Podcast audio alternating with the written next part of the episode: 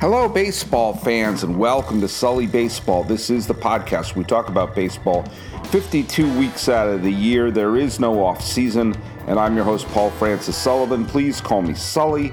I'm recording this from Sully Baseball studio in Pasadena, California, overlooking the historic Rose Bowl on today, the 9th day of November, 2017. This is my first post World Series podcast.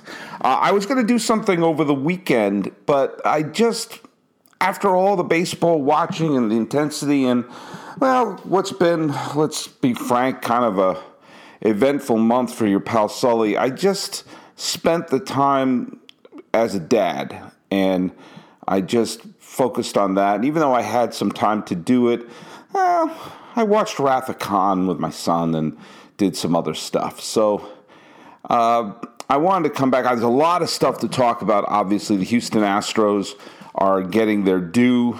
Um, I don't want to hear a lot of talk about this is the beginning of a dynasty because we've been hearing we heard that about the Cubs last year.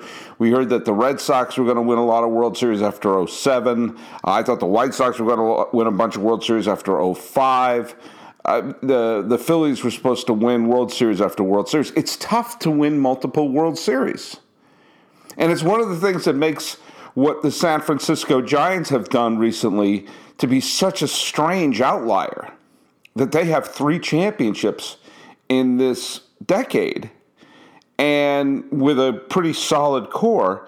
And they're certainly not the team that I would have thought to be the one to win the multiple titles. So Let's let it unfold the way it can. I mean, who knows? We may have a Cubs Astros World Series next year, and wouldn't that be something? And you know, but I thought the Cleveland was going to win. I thought Cleveland was going to win at the beginning of this playoff series. You know, and they didn't even make it past the Yankees. So it's tough to repeat. So if you are a Houston fan, and Richard Perez and all the people I know that are big Houston fans are going nuts right now, that this is something to cherish. This is something terrific. And if it doesn't happen again, be happy that it happened. I mean, you look what's going to happen to Kansas City this year. They're probably going to lose some combination of Perez, Cain, Hosmer, Moustakas, and that the team is going to look a lot different going into the 2018 season. So you look at the fact that they won a pennant in 14, they won the World Series in 15, and say, hey, when we had that window of opportunity we were able to give our fans that moment forever. And so we're seeing the same thing happen with Houston. Now, yeah, they're super young. And they're going to have Altuve and Bregman and Correa and Springer and Keuchel. That, that crew is going to be together for the next few years. So, yeah, they probably can win another title along the way, but there's a strong possibility that they won't or the window of maybe everything will click together for the Nationals this, year as they brought in Dave Martinez. I don't think the problem was Dusty Baker. I don't. Uh, if Jose Lobaton doesn't get picked off first base, or they could, anyone could score a run for Stephen Strasburg in Game Two, then you know the Nationals are in the National League Championship Series, and who knows what happens. But anyway, I'm glad the Astros are getting their due. I'm glad that Carlos Correa did the whole proposing afterwards because that's a great, that's fun. And it's something for people to talk about. It was actually more exciting than anything that happened in that game, the final game. And, you know, it gave some personality to the players. You know, that's why I love all the fist pumps and the jumping up and down and everything like that because uh, there's personalities. And now a lot of people are going to be falling in love with how romantic Carlos Correa is. Don't get divorced, buddy. Don't get divorced. Don't just have the if you, if you know stick it through, stick it through. You could be the romantic heartthrob of baseball. Oh, he's the guy you proposed. It's fun. It's fun. Altuve is fun. You know this this Astros team is fun. A lot of the players on the Dodgers are fun. A lot of players on the Indians are fun. And the Cubs are fun. On the Yankees, I'll say it, are fun. On the Red Sox are fun. On the Nationals are fun. There's there are fun damn teams out there. And now we're going to see what Dave Martinez can do. Now we're going to see what Alex Cora can do. It's an exciting time. Now I, I got to bring this up because it's I, I, had I did a double, triple, quadruple take when I saw this trending on Twitter, um, and and I just I, I just can't believe it. But I mean, I guess I guess it's real. Is what happened to Roy Halladay? I mean, Roy Halladay's only been gone for baseball for a few years, and he probably still could have pitched a little bit, although he was he was clearly no longer the dominant pitcher he used to be. But man, Roy Halladay's gone. And this was the guy who I, I, will say it, he was the best pitcher of the 2000s. He was the best pitcher of a decade. Who was better? I mean, you could you could point to people maybe had runs that were as good. I mean, Johan Santana certainly had a great peak. Sabathia certainly had a great peak. His teammate uh, Cliff Lee certainly had a great peak. Um, but I, I think that between 2003 and 2011, save for like one bad year, he was the best pitcher in baseball. You know, picked up a pair of Cy Young awards along the way, one of the few who have won in both leagues. Uh, a couple of Cy Young, you know, top five Cy Young finishes in 2006, 2007, 2008, 2009, 2011. Uh, you know, he racked up huge inning totals, complete games, low ERAs, high strikeout totals, low uh, FIP. Is it FIP or FIP? I'll never know. Low WHIP. Uh, consistently walked the fewest batters in nine innings.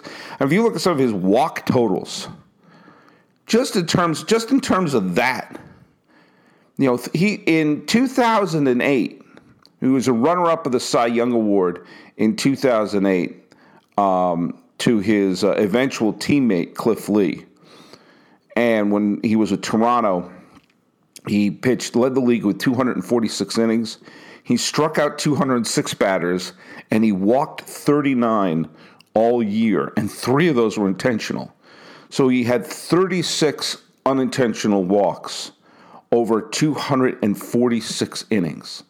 That's surreal.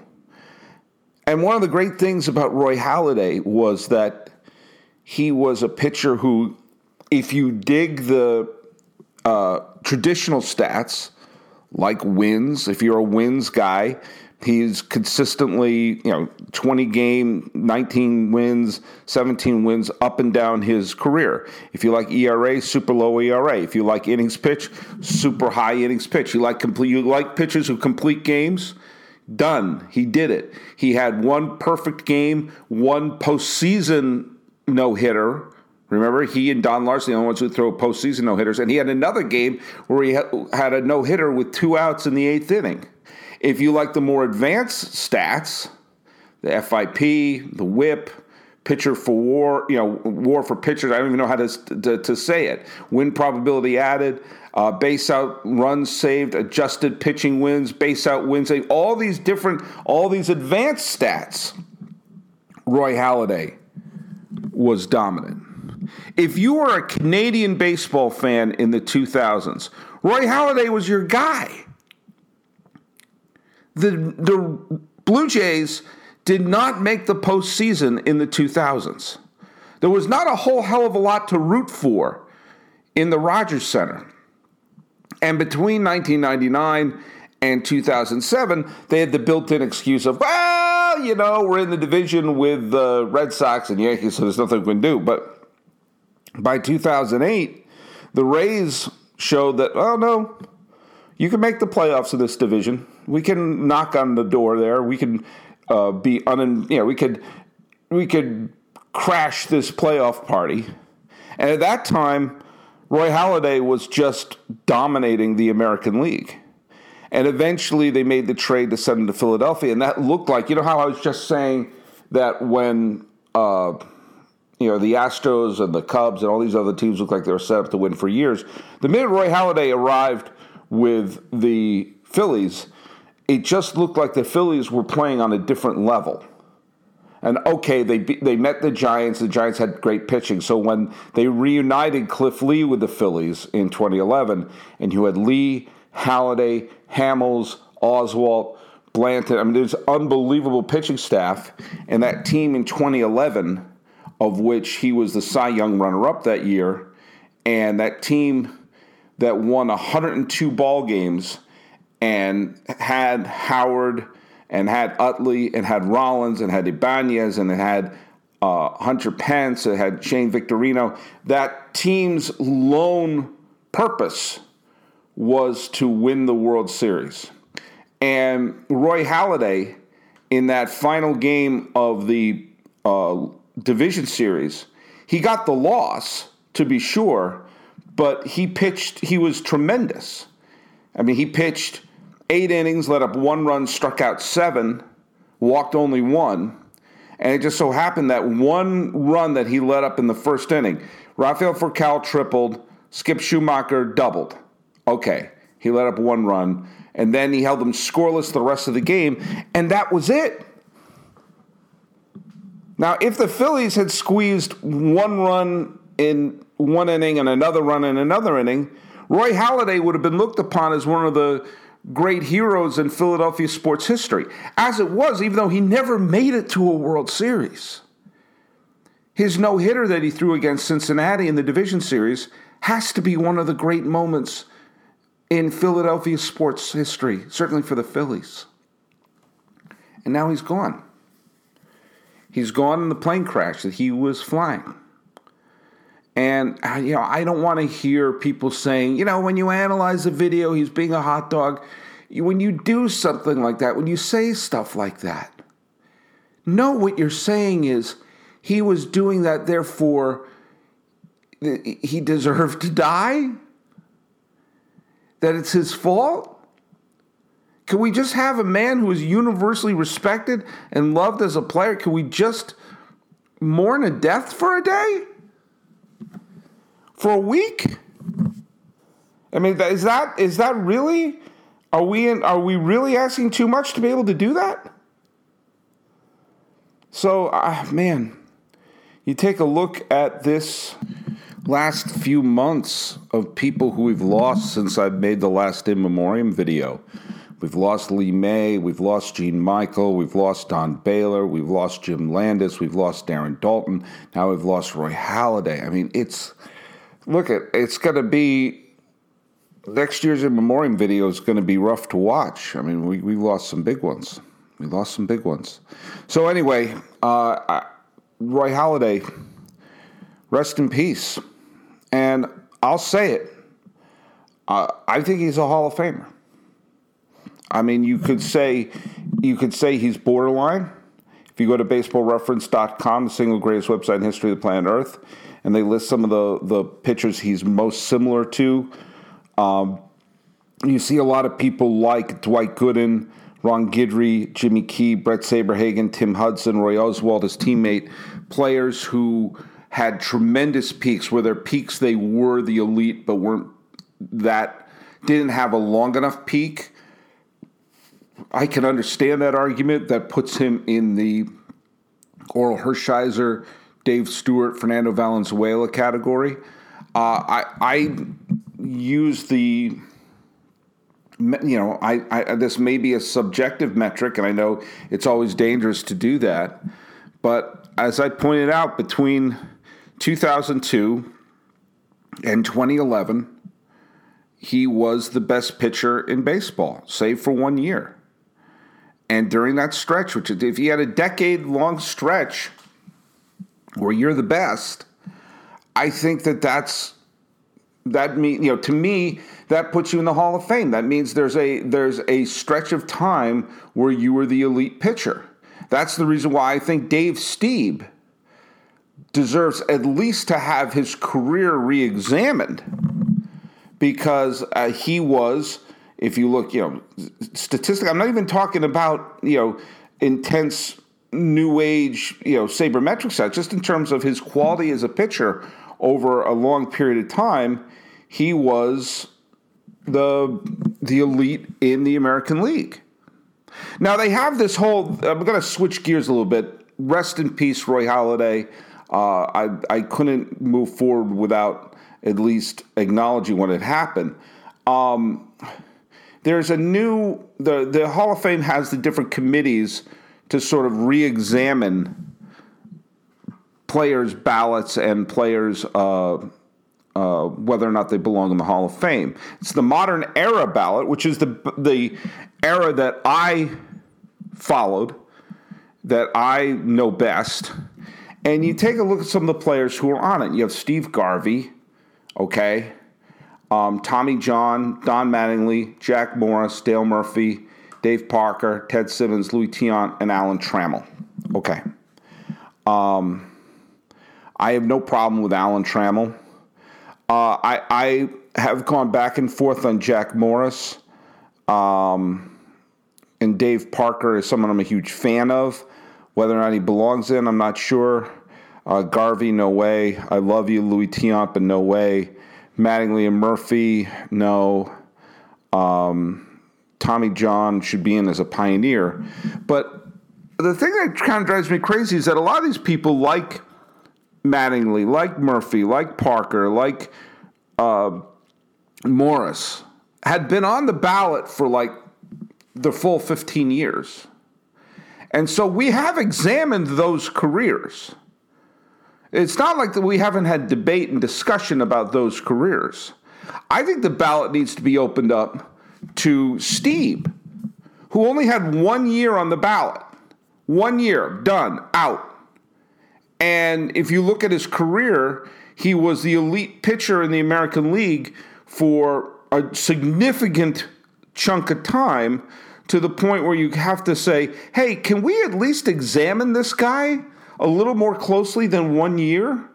The same thing with Lou Whitaker, who, when you look at his career, compares well to many players who are already in the Hall of Fame, including Joe Morgan, including Ryne Sandberg, including Barry Larkin, and he was a one and done. Another one who was a one and done was Bobby Grich, who, if you take a look at his career for power, for gold gloves, for his consistency, and for longevity, he was a one and doneer. Now, whether or not I actually I would like to see Lou Whitaker in the Hall of Fame. I would like to see Dave Stieb in the Hall of Fame. I would like to see Bobby Grich in the Hall of Fame. If you don't agree with me, that's fine. That's your prerogative. But I think those are the careers that we need to take another look at. We just, we just finished kicking the tires on Jack Morris for 15 years. Dave Parker for 15 years. The purpose of some of these committees, I think, should be to examine people who got shortchanged. Now, I'll tell you the other thing that I want to see happen as we're starting to look at the Hall of Fame as a possibility coming out soon. We have a super cluttered ballot, and it is because of the PED accusations and everything. Now, last year was a significant year because it was the first time that Bonds and Clemens had made it past the 50% mark. So more than half of the voters are checking Bonds and Clemens' name. And, you know, it's clear that this year you're going to see, I mean, Trevor Hoffman's going to get in the Hall of Fame. He got 74% last year. Uh, and I, am not a huge Trevor Hoffman fan. I mean, I, I, don't think he's a bad player. I wouldn't vote for him for the Hall of Fame. I thought he was, uh, as relievers go, I thought he compiled a lot of saves, but I never was a huge fan of his. But that being said, and this is the thing I'll always make clear, I won't get mad about it.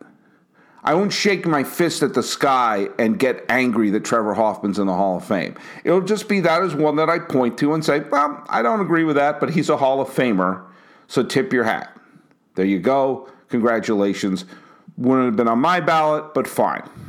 Uh, Vladdy Guerrero is also going to get in. He would he had seventy one point seven percent of the vote last year, and you know he's just going to get in. You know you don't get that high on the ballot and then you know not get that final four percent to push you over the top. Um, and and chances are Jim Thome is going to get it as well. I want to see a decluttering of the ballot. There's a lot of names on here. Either take them off the ballot or vote them in. Okay? because it's starting to get tiresome. All the the times we have to look up and say, yeah, yeah, yep, that's uh, Bonds is still on there. Yep, Clemens is still on there. Now, I would put in the way they did for Roberto Clemente to allow Roy Halladay to be eligible for the Hall of Fame next year. There's no reason to have to be waiting for him. But if you're not going to do that, that's fine. That's your prerogative. Uh, I think Halladay will get into the Hall of Fame eventually, and I think what happened to him will, may expedite the vote.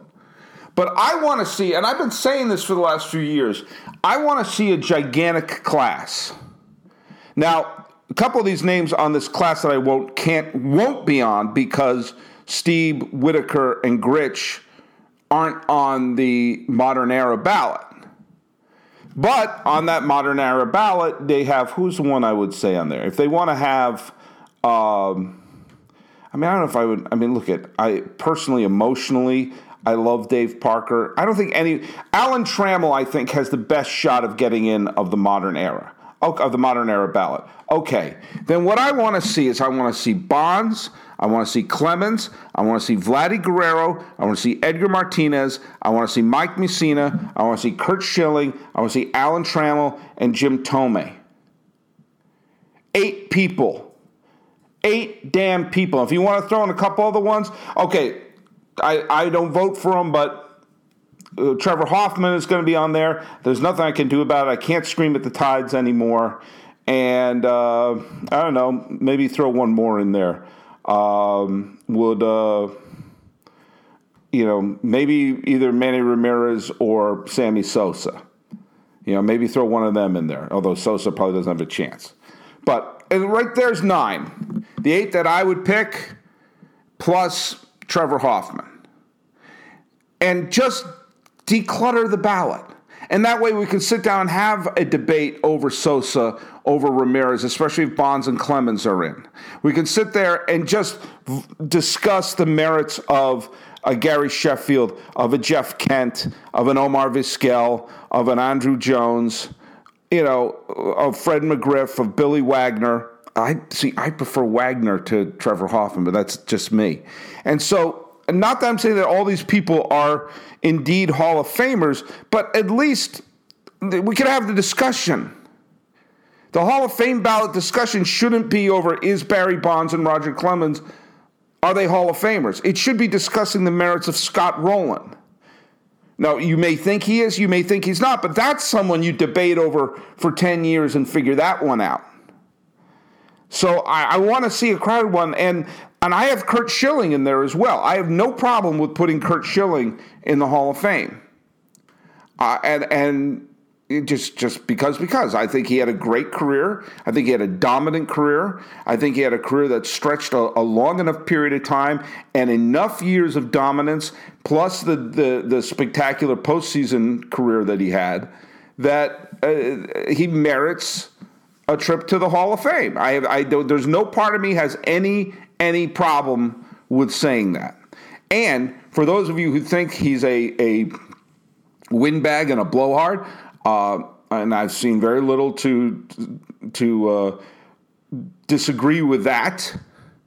Uh, I would say that this would be the ideal situation: is to put him in a super crowded Hall of Fame class, of which the president of the Hall of Fame would say, "Hey, Curt, um, you've got five minutes. We got nine people we got to get through here. Nine, and not everyone can have an hour-long speech. So everyone gets five minutes. You get five minutes, and uh, when you get the light, you know this is the whole thing of like my my stand-up comedy days. When you get the light, wrap it up." wrap it up. And if I, if I have the light, and he said, Well, let me also tell you about global warming. There's the light. There's the light. You got the light, Curt. So there you have it. That's what I want to see. I want to see a big free agent class. I've been I've been adamant about this for the last bunch of years, but it's the only way we can purge this ballot and move on. Because once you have Clemens and Bonds in there, after that, you, you'll forget all about them. What story is there going to be about them? They'll be sitting in the back, and maybe you say they have to sit in the back, back row. You sit way in the back with Don Sutton. You know, we're going to sit Willie Mays right up front as long as he's with us. We're going to sit Henry Aaron right up front, Sandy Koufax right up front. If Bobby Doerr, who's going to be 100 years old at the next Hall of Fame ceremony, if he is still with us, may the universe be willing, put his butt right up front. Lasorda put his butt right up front. And you could have Bonds and Clemens and, and all, you know, them sitting in the way back. But then we're not talking about them anymore. We're not bringing them up anymore. And as I said, the Hall of Fame is better served with Bonds and Clemens in there than Tom Yawkey in there, than Cap Anson in there, than Bowie Kuhn in there. There are people in there who have done more to harm the game than to help it. Bud Selig's a goddamn Hall of Famer. Sorry, Ray. So I have no qualms of putting Bonds and Clemens in there. None. And get it out of the way in a super crowded class. Because you don't like Bonds, you don't like Clemens, hell, you don't like Schilling. But what do you, you have something bad to say about Vladdy Guerrero? You have something bad to say about Edgar Martinez? About Mike Mussina? About Jim freaking Thome? And come on. Shove him in the biggest Hall of Fame class we've ever had, and then it'll be done. Then it will be done. And if you don't want to see their speech, do you know what? Treat it the way I treated the Country Music Awards the other night. Do you know what I did? I didn't watch it. I moved on. So that's what I want. Come on, voters. Uh, you, the, the, you blew it with this, you know, this modern era ballot because the three that should have been on there, Grich, Stieb, and Whitaker, aren't on there. The ones that are on there, I think Trammell is the only one has a shot. And frankly, I'd love to see Trammell get that shot. I would love to see that happen. And as it turns out, we're going to have, we will probably have um, Hoffman and Guerrero will certainly get into the. Uh, will get into the Hall of Fame this upcoming year, and chances are you'll have uh, Thome and Chipper Jones as well. Oh, Chipper Jones, there's your 10th. There you go. There you go. And again, because we know Chipper Jones has retweeted some crazy Alex Jones conspiracy theory shit, then again, bring him in in a 10 person Hall of Fame class. That way, they can't talk for all that long. So, anyway, um, rest in peace, Roy Halladay, and let's uh, let's have a wonderful weekend, everyone. So go to SullyBaseball.com. Like me on Facebook, subscribe on iTunes, SoundCloud, YouTube, Twitter, Stitcher, Instagram. I'm everywhere. The music is by Ted Thacker and Patrick Kaliski. Talk about baseball on the ninth day of November 2017. This is Sully Baseball. I'm your host, Paul Francis Sullivan. Please call me Sully.